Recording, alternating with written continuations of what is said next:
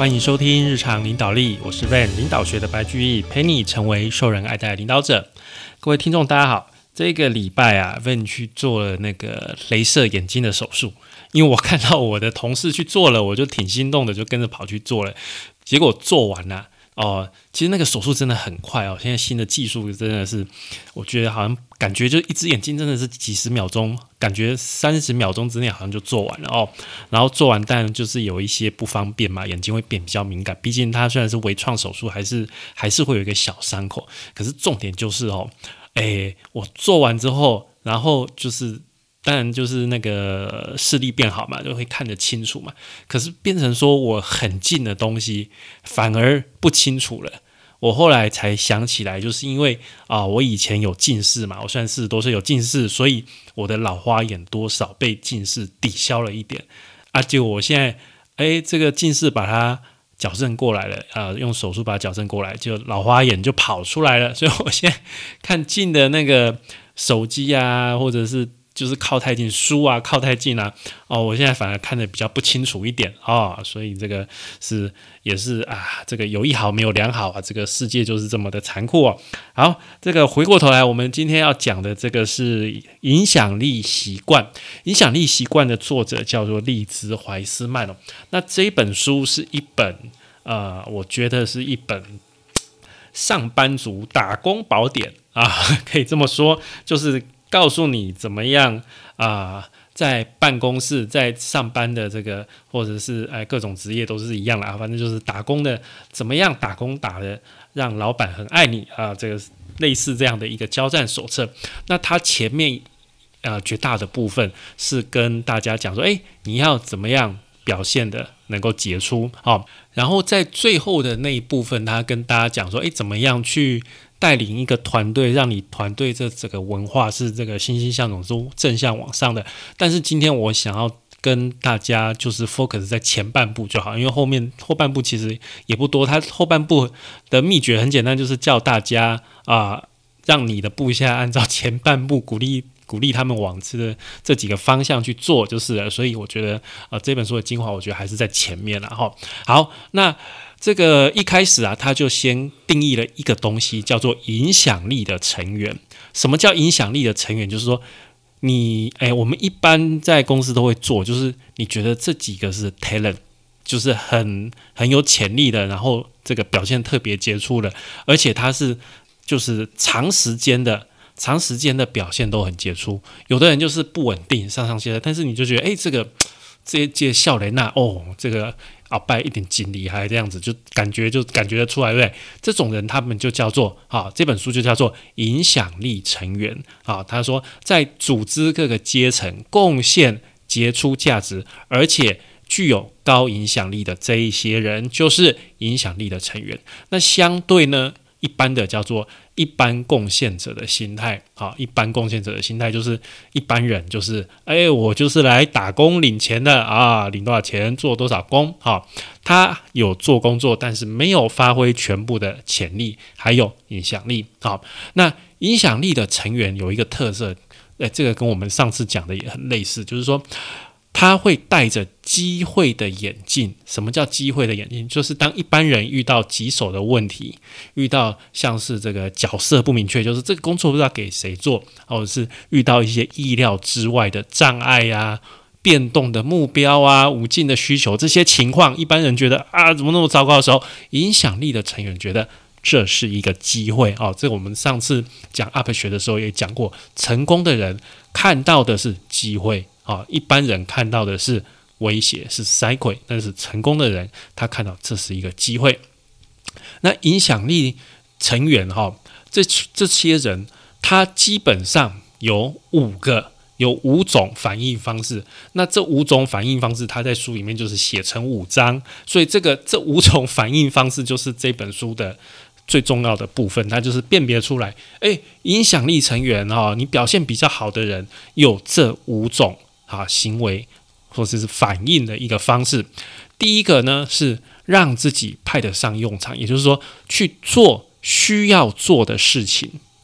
影响力的成员哦，他有一种服务的心态，好，他可以去服务，可以去解决问题，他不是照着哎，我你你怎么说我就怎么做，他不是，他是去找到说哎，现在有什么问题，我们来去服务，来去解决这个问题。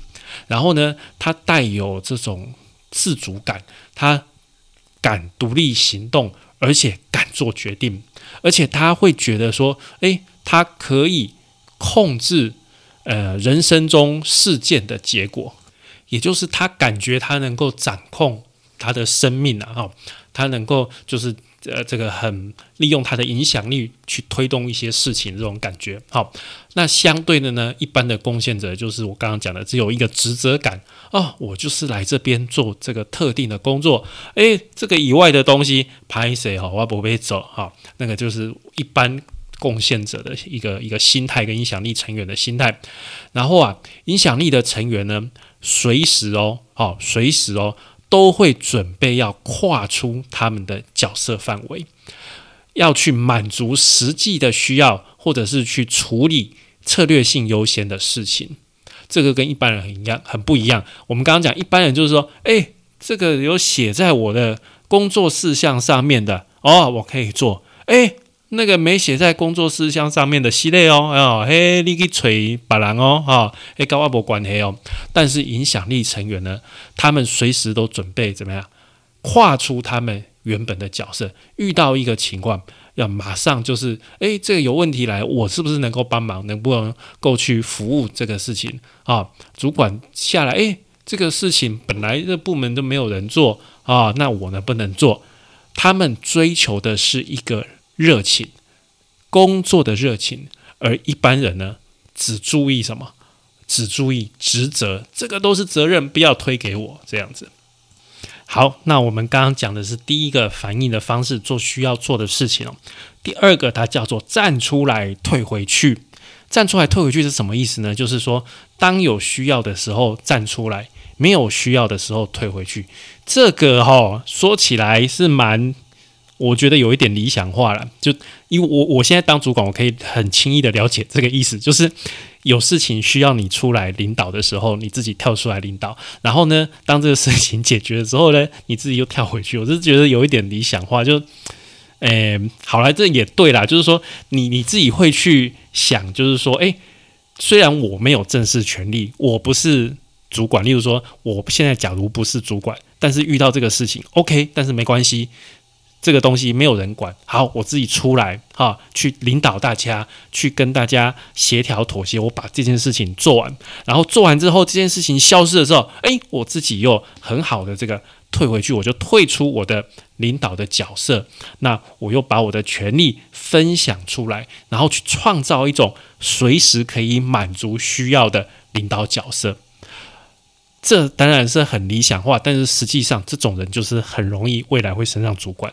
我跟各位直接这样讲，那你就会想说啊，我就没有实际的权利，我就没有那个 title，为什么我要做这件事？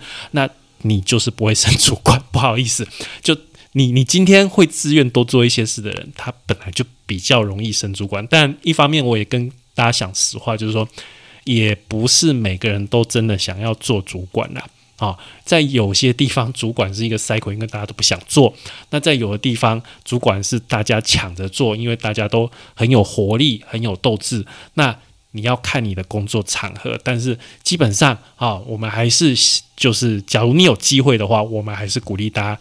尽量能够去做主管，因为人生只有一次。你在你的人生上面，你如果能够啊有机会站到主管这个位置，你可以看到更广、更高、更多的世界，那你的想法也会完全的不太一样。这对你的人生来说是一个非常好的经验。所以，问在这边，我还是会鼓励，不管你现在的年纪是几岁，假如有机会，我们还是希望你能够尽量的去争取到。去做做看主管职，去了解为什么我会在这边录这个日常领导力，录这么久，跟大家讲，诶，要怎么样去在网上，然后去看到什么东西呢？因为做主管真的有他的一些对你人生来说是一个很正面的一个经验哦。好，那第三个反应方式呢是啊，叫做坚持到底，就是把一个事情做完成之后，然后呢变得更强大。他这边是在讲说，领导力成员他的一个耐性，他的一个韧性，都是会比一般人来得好啊。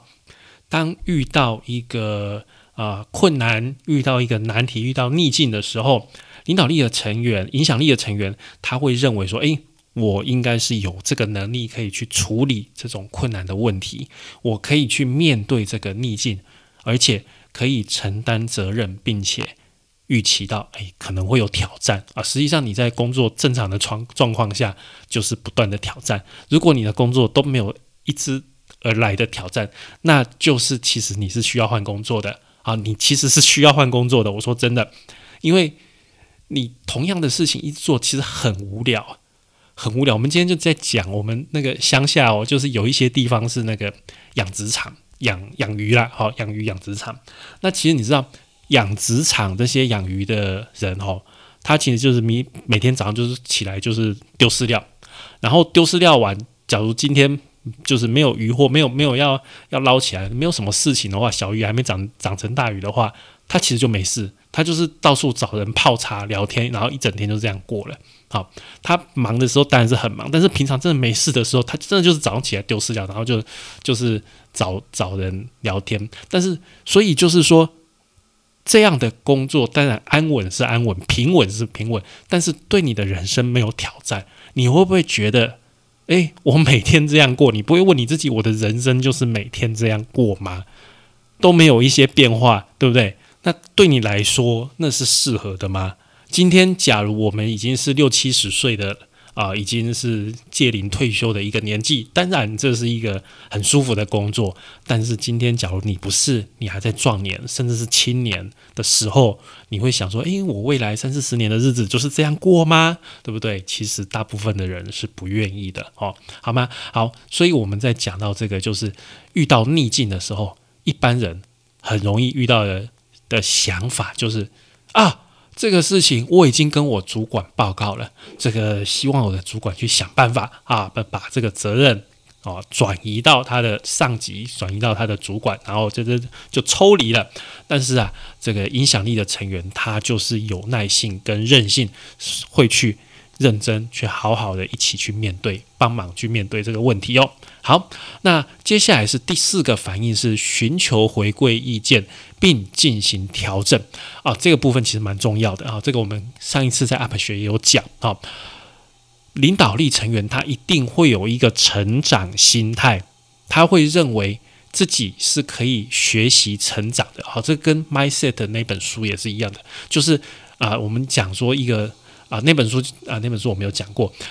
那本书就讲说，人有两种心态，一种就是成长心态，就是你会觉得说，诶，我们是可以持续学习、持续成长的，这是一种；另外一种就是固定心态，固定心态就是，诶，我们人生下来就是固定就是这样的，这个东西我不会，我不会就是不会，我再怎么学我也还是不会，所以不要浪费时间在这里了，好不好？好，我做我就做我会的事情就好了。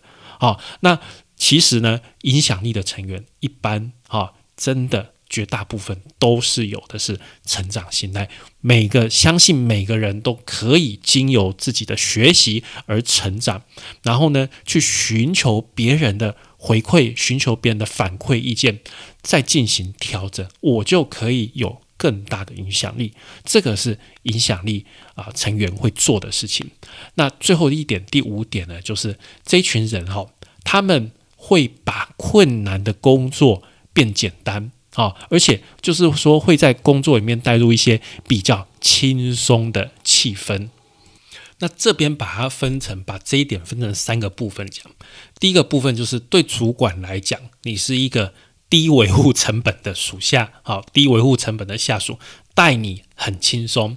而且你这个人不会制造一大堆问题，而且你这个人在表达的时候用词很精确、很精简。好，我不用在那边陪你在那边绕半天、绕半天，我找不到我想要的答案，那其实蛮累的。好，所以对一个主管来讲，这个让让这个主管可以带的很轻松的主管，这个一这个大家都很爱，好吧？真的大家都爱，这种一定是爱将。第二个，又可以帮主管减轻负担哦。你这个人知道主管有困难的时候。愿意帮忙，而且愿意贡献你的天赋，也就是说，你知道你这个人厉害的地方在哪里，然后呢，你会去跟主管讲，哎，主管，我就是暗示或者说你在这个地方有所表现，那你会让明确的让主管知道说，哎，主管，做简报这个我很在行，或者说，诶，主管这个 Excel 这个做表格我可以做得很漂亮，然后呢，主管就知道啊，以后遇到这个，我就把事情交给你，一定可以做得很漂亮。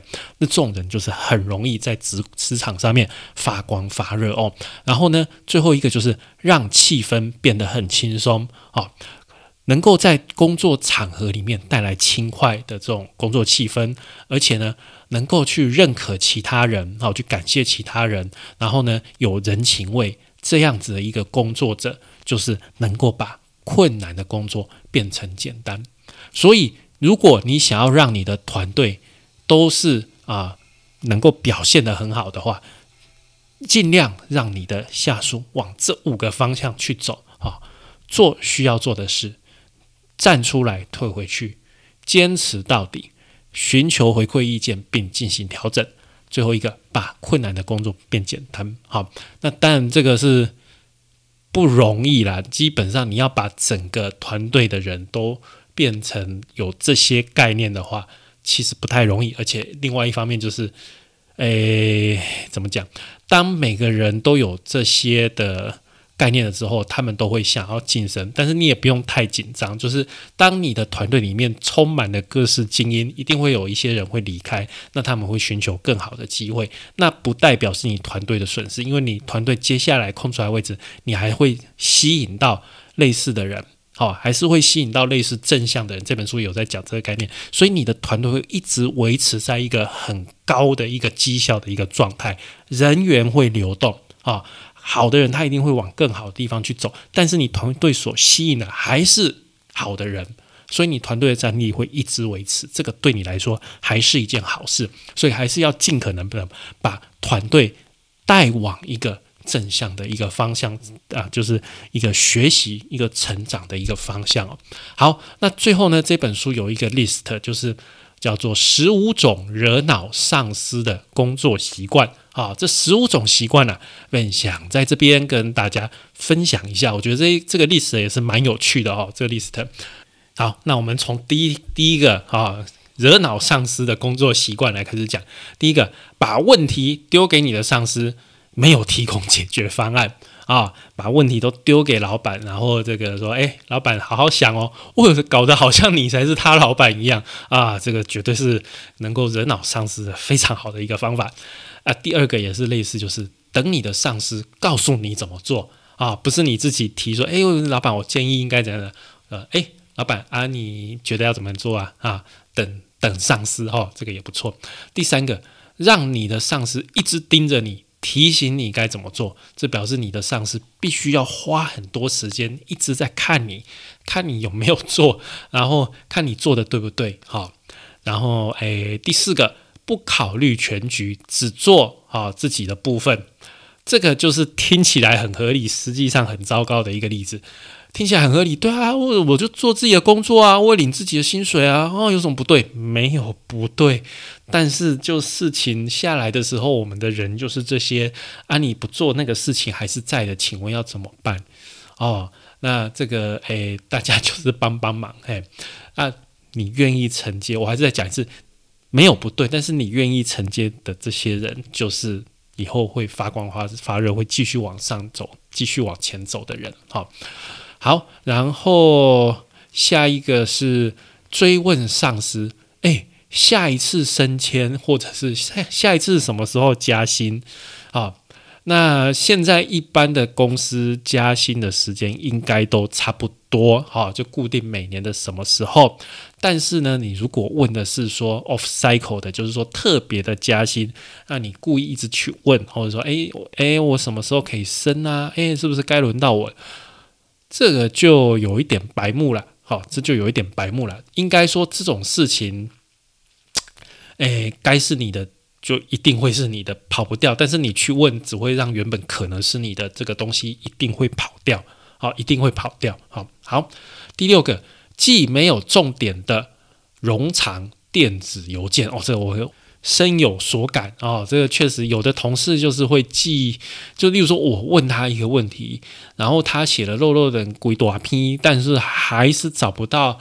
诶，我问这个问题，你的答案到底是什么？还是找不到了？我读完那篇电子邮件，我还是会打个电话给他问说：“哎，阿南，你到底怎么想？”就他都在顾左右而言他，都在讲他自己想讲的事情。哦，这其实蛮讨厌的。第七个，说同事的坏话，制造纷争，火上加油。哦，这个当然是很讨厌的，制造这种就是在乱搞办公室政治，这很麻烦的。第八个，在最后一刻已经无法挽救的时候，用坏消息让你的上司措手不及。哦，这个是很讨厌的，因为。应该这样讲哦，当一个人每次遇到上司，你都带来的都是坏消息，这个时候上司对你的印象绝对不会好的。为什么？哎，每次遇到你讲的都是坏消息，都来不及了，才都都已经没救了，才在讲，对不对？这绝对是印象是不好的。但是如果你是前面，哎，你假如觉得有一些。迹象有一些征兆，哎，我就开始提醒主管说，哎，主管这个，哎，这个现在这个情况哦，后面可能会造成一些什么什么问题哦，哈，你尽你的义务已经去提醒到主管这些的时候呢，那日后真的发生问题，其实主管心里有数，哈，他可能是因为其他的因素牺牲了这个部分，那他不会怪你，但是你今天假如说，哎，我就看好戏哦，哦，我就看这样子哦，看到时候你怎么修刷哈，然后呢？事情真的出事了，那你绝对也是跟着一起出事的，好吗？哈，所以不要干这种事情哦。好，好，第九个要求重新讨论已经做好的决定。昨天开会啊，大家花了一个小时讨论出来的结论，今天你又把它推翻了，要求。这个我不认同，我要求重新讨论啊！这就是浪费大家的时间。你昨天干嘛不说呢？对不对？好，第十个，隐瞒不利自己的事实。哎，这一点我觉得大家都会耶，或多或少哎，不利自己的事实，我会选择性的啊，选择性的讲，不一定，或者是啊，有的时候需要的时候还是会讲的，就是。这个这个有的事情你也知道，不讲也不行啊，早晚会出现的，就是纸包不住火嘛，哈，早晚还是会会被发现的。可是有一些呢，呃，不是很重要的，我们还是会选择性的跳过来。哦，说真的，好，第十一个，自己犯错却都怪罪别人，哦，这非常讨厌哦，把人干西美料就是这样子啊，明明都是你的错，你在那边左推右推啊，这个这个这个那个天气不好啦。啊，那个那个啊，那个人，这个这个设备他干嘛自己坏掉嘞？啊，这个 都怪别人，哇，很讨厌。第十二个，阳奉阴违啊，阳奉阴违就是表面上好像说，哎，对对对对对，背后都在骂老板，这个真当然会不不喜欢了啊。第十三个，告诉上司说某件事不在你的职责范围里面，这我遇过，这。诶，就是上司以我上司的一个立场，我虽然知道，但是我还是会不开心。哦，我讲老实话，就我虽然知道这不是，我也知道这不是你职责范围之内了。说真的啦，我也知道。那我现在会问你，就是就要你帮忙嘛？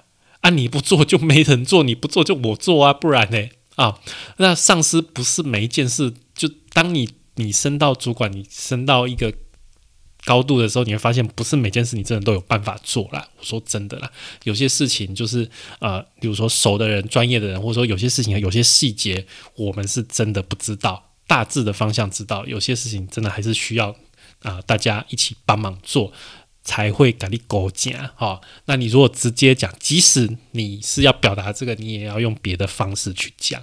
你可以说最近你的工作的 loading 有一点重啊，哎，这个最近我在忙，有有优先度的这个呃主管是不是啊？哪一件事情我必须要可以先做啊？你用别的方式讲，你不要一开始就说啊，这个不在我的职责范围里面啊，这是比较讨厌的。